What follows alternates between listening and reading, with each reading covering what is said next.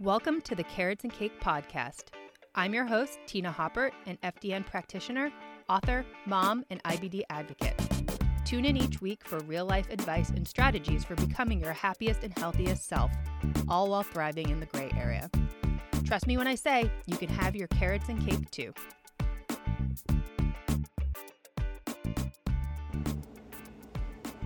Hey guys, happy Monday. Welcome to this next iced coffee date. So, today I have a personal story to share. Um, not your traditional iced coffee date because I don't have an iced coffee. I actually have maybe like a sip left in my iced coffee from this morning. It's just been crazy the last couple weeks.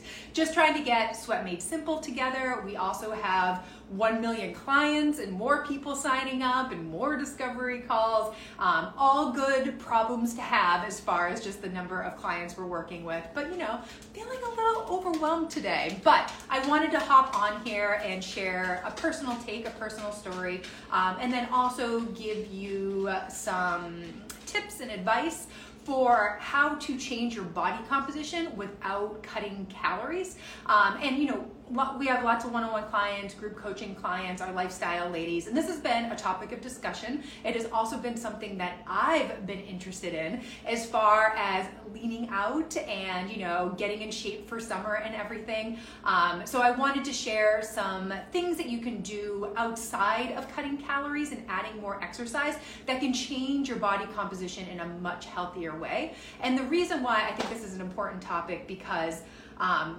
I, I just don't think starving ourselves is the way to do it. And I just feel like it causes more damage than good.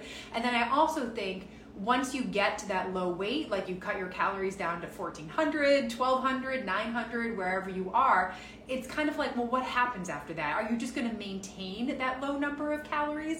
Um, I think that sounds miserable. And oftentimes I do see, you know, hormonal issues, gut issues, thyroid issues, metabolism issues, because obviously, like, you're not eating a lot. So that will slow your metabolic rate. Um, and this is something that I've personally dealt with. So, having ulcerative colitis, the last two years, my body has gained and lost anywhere from 10 to 15 pounds, depending on how my health was at the time. Because, you know, with UC, um, you're going to the bathroom all the time, food is not being absorbed, um, your body is really undernourished. And when I think of a traditional cut where you're cutting calories, I often think of that like your body is undernourished, you're not feeding it the way that it should be. You know, you're under eating, um, and a lot of times that's really stressful on the body.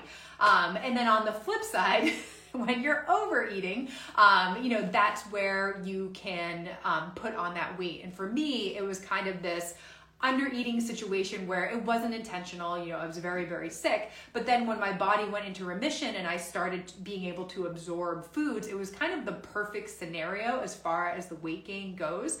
And I definitely saw the scale go up and down. It was kind of crazy. Things are kind of like back where they used to be finally, which is good.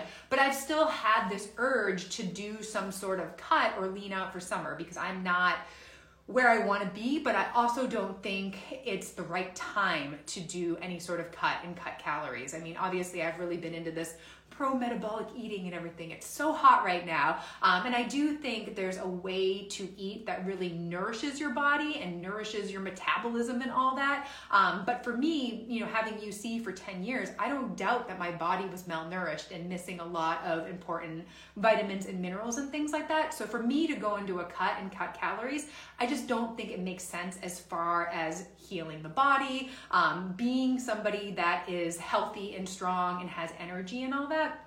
But I do think that's kind of like the go to when people want to lose weight.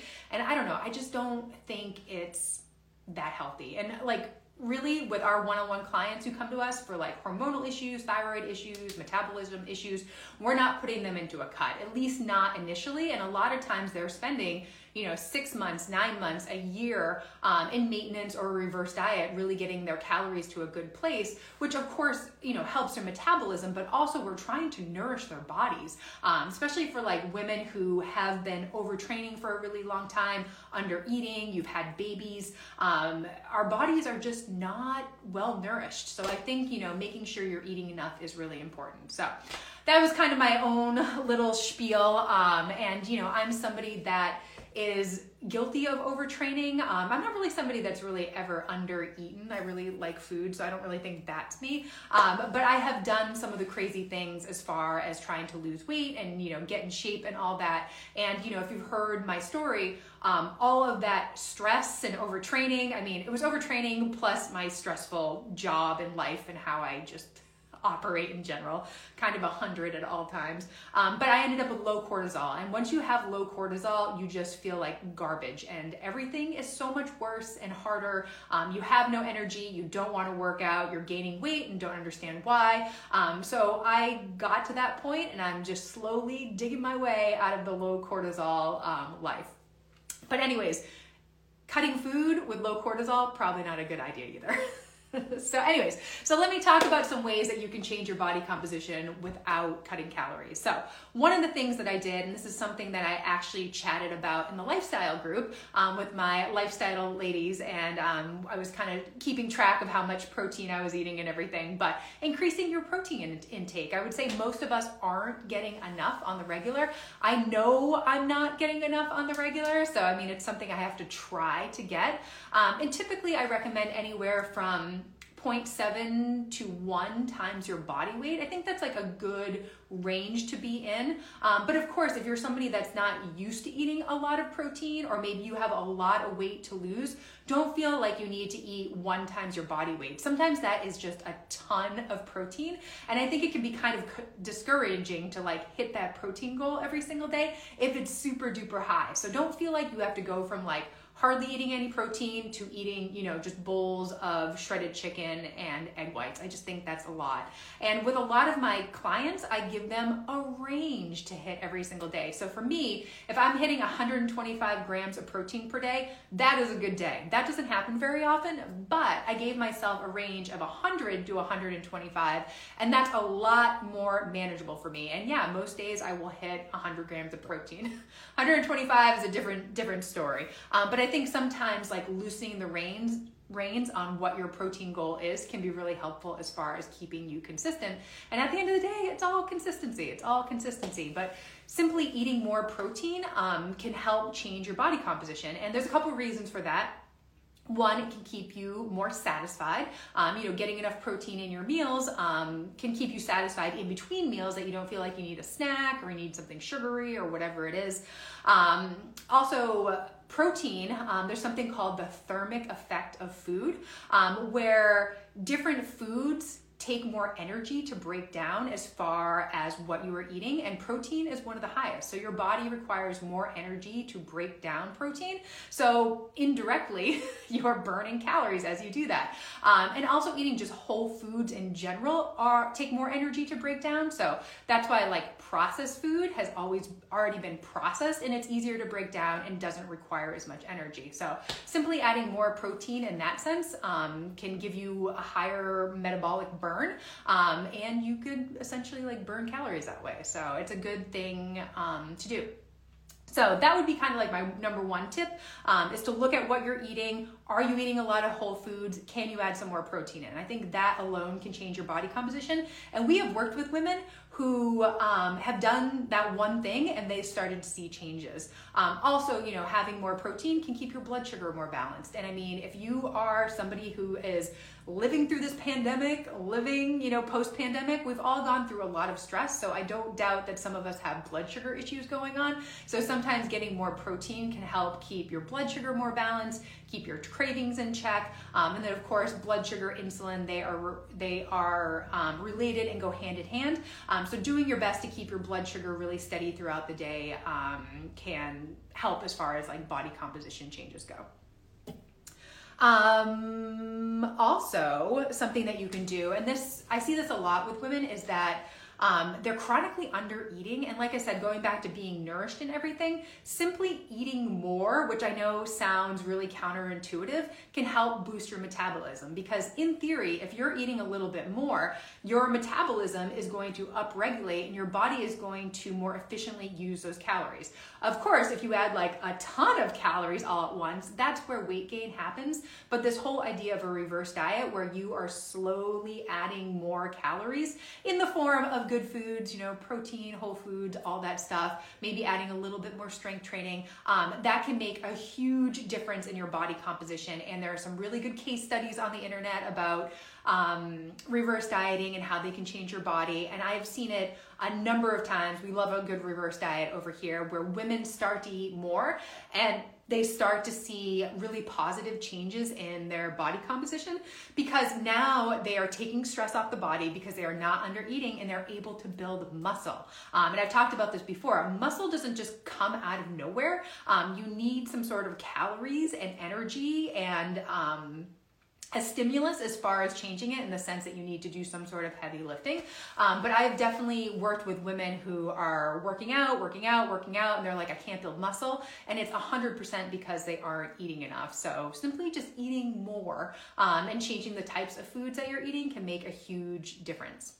Um, also, kind of goes hand in hand is focus on strength training and lifting heavier um, or lifting a little bit more often. And again, I see this all the time lots of running, endurance training, um, not poo pooing these workouts, but if you really want to change your body, it's not going to be through cardio. Like, cardio is just burning calories, it's really not changing your physical body composition and really the only way to do that is to build some muscle. Um, that's you know the tone look you're looking for and that's why when you see those before and after photos on instagram they're always my favorite where a woman weighs like 150 pounds on the right and 150 pounds on the left and then her before photo she's a little bit fluffy and everything and then her after photo she's like all ripped up and she like weighs the same amount or maybe she even weighs more in the photo where she's like all ripped up and that's because obviously muscle weighs more than fat it takes up less space. So, like your clothes might fit better, your body's gonna look more toned and fit and all that. Um, but the only way to really get that look is to do some strength training. And I think a lot of women just think like strength training is gonna like get them bulky or have them gain a lot of weight. And that's not necessarily the case. As long as you're eating enough food, you're able to put on that muscle, um, you're not gonna get huge. it just doesn't happen.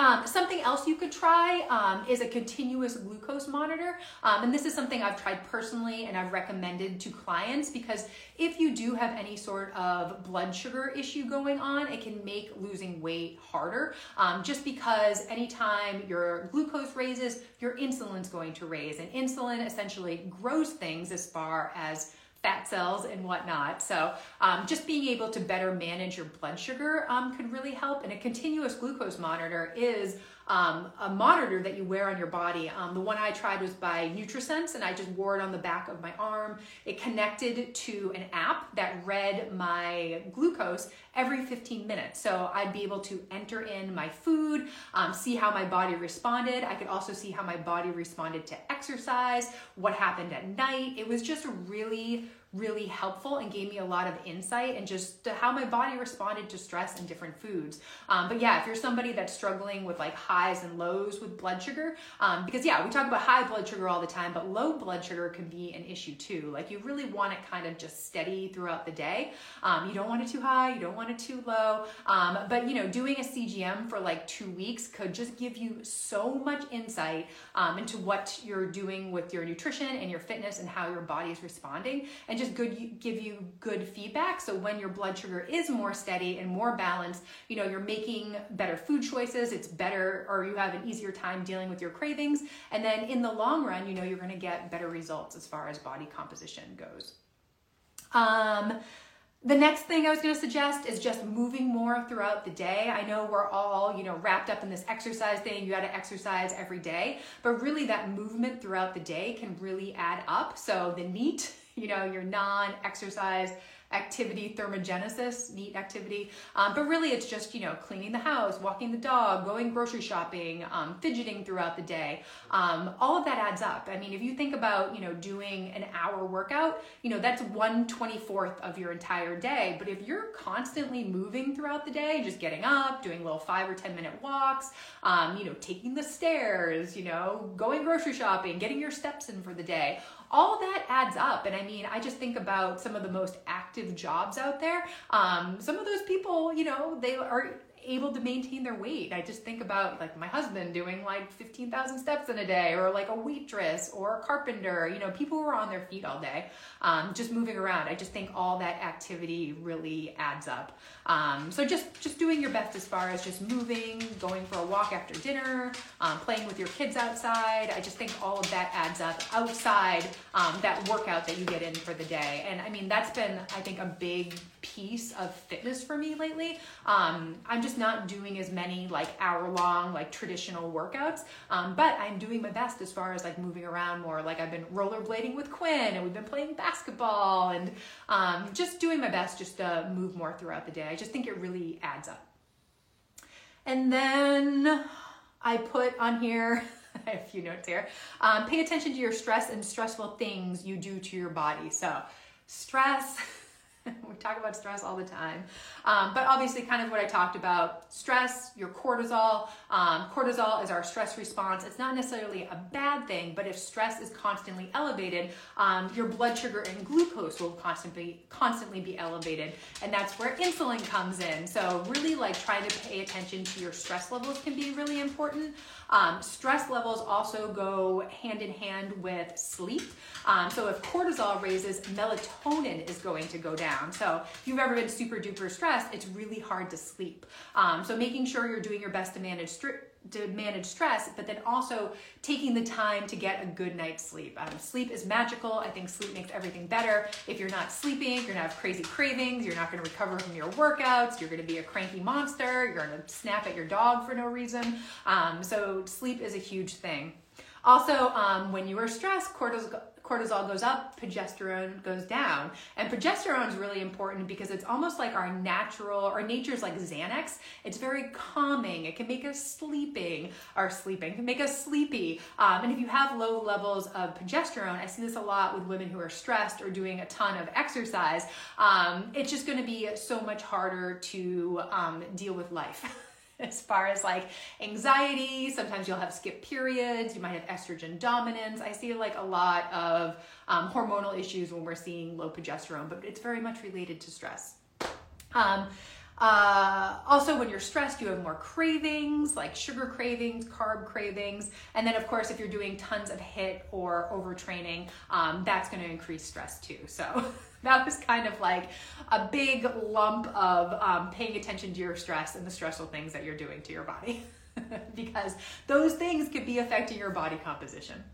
And then finally, um, test don't guess. I do think sometimes getting information on what is happening with your body and just giving you some like accurate data as far as what is happening with the cortisol, what is happening with your hormones, um, thyroid, um, gut health, whatever it is, can be really, really helpful as far as giving you um, information to act upon because yeah if you're having trouble changing your body composition and you're just throwing spaghetti at a wall and you think like the only way to lose weight is by cutting calories i just don't think that's the best route to go.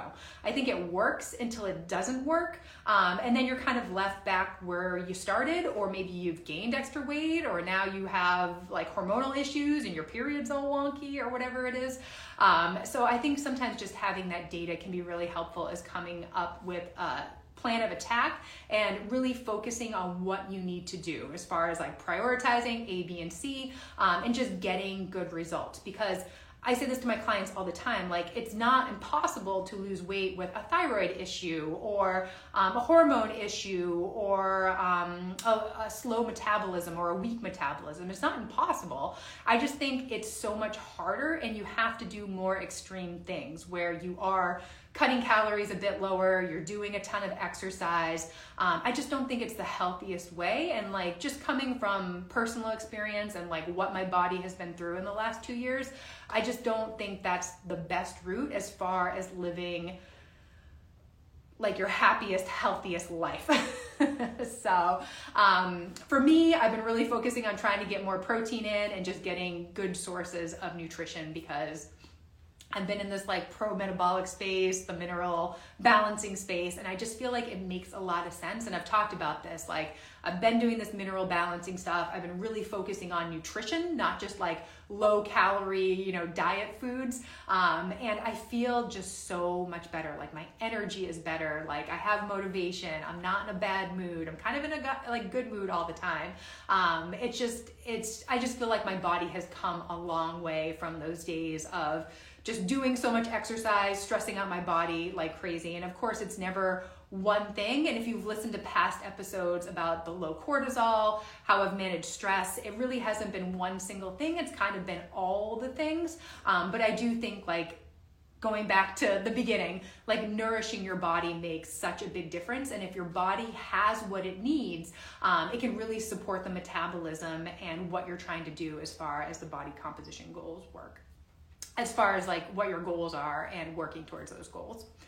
Um, anyways, I hope you guys found this helpful. Um, again, this is my take and you know what I've been doing and focusing on. Um, I do think reducing stress in general has been huge um, as far as workouts go. And you guys know Sweat Made Simple coming out very, very soon. Um, but if you're somebody who has kind of fallen in this more is better trap, um, sometimes reducing stress and reducing those workouts and paying attention to nutrition can make such a difference as far as getting the results results that you want. Um, and I've actually been kind of surprised um, that I've been eating more, exercising less, and like my body is changing for the better. So I, I do, like I said, it's never one thing, um, but I do think nourishing our bodies, taking the stress off, can make such a big difference. All right, guys, I'm done rambling. Like I said, I hope you found this helpful, and I'll see you on the next episode.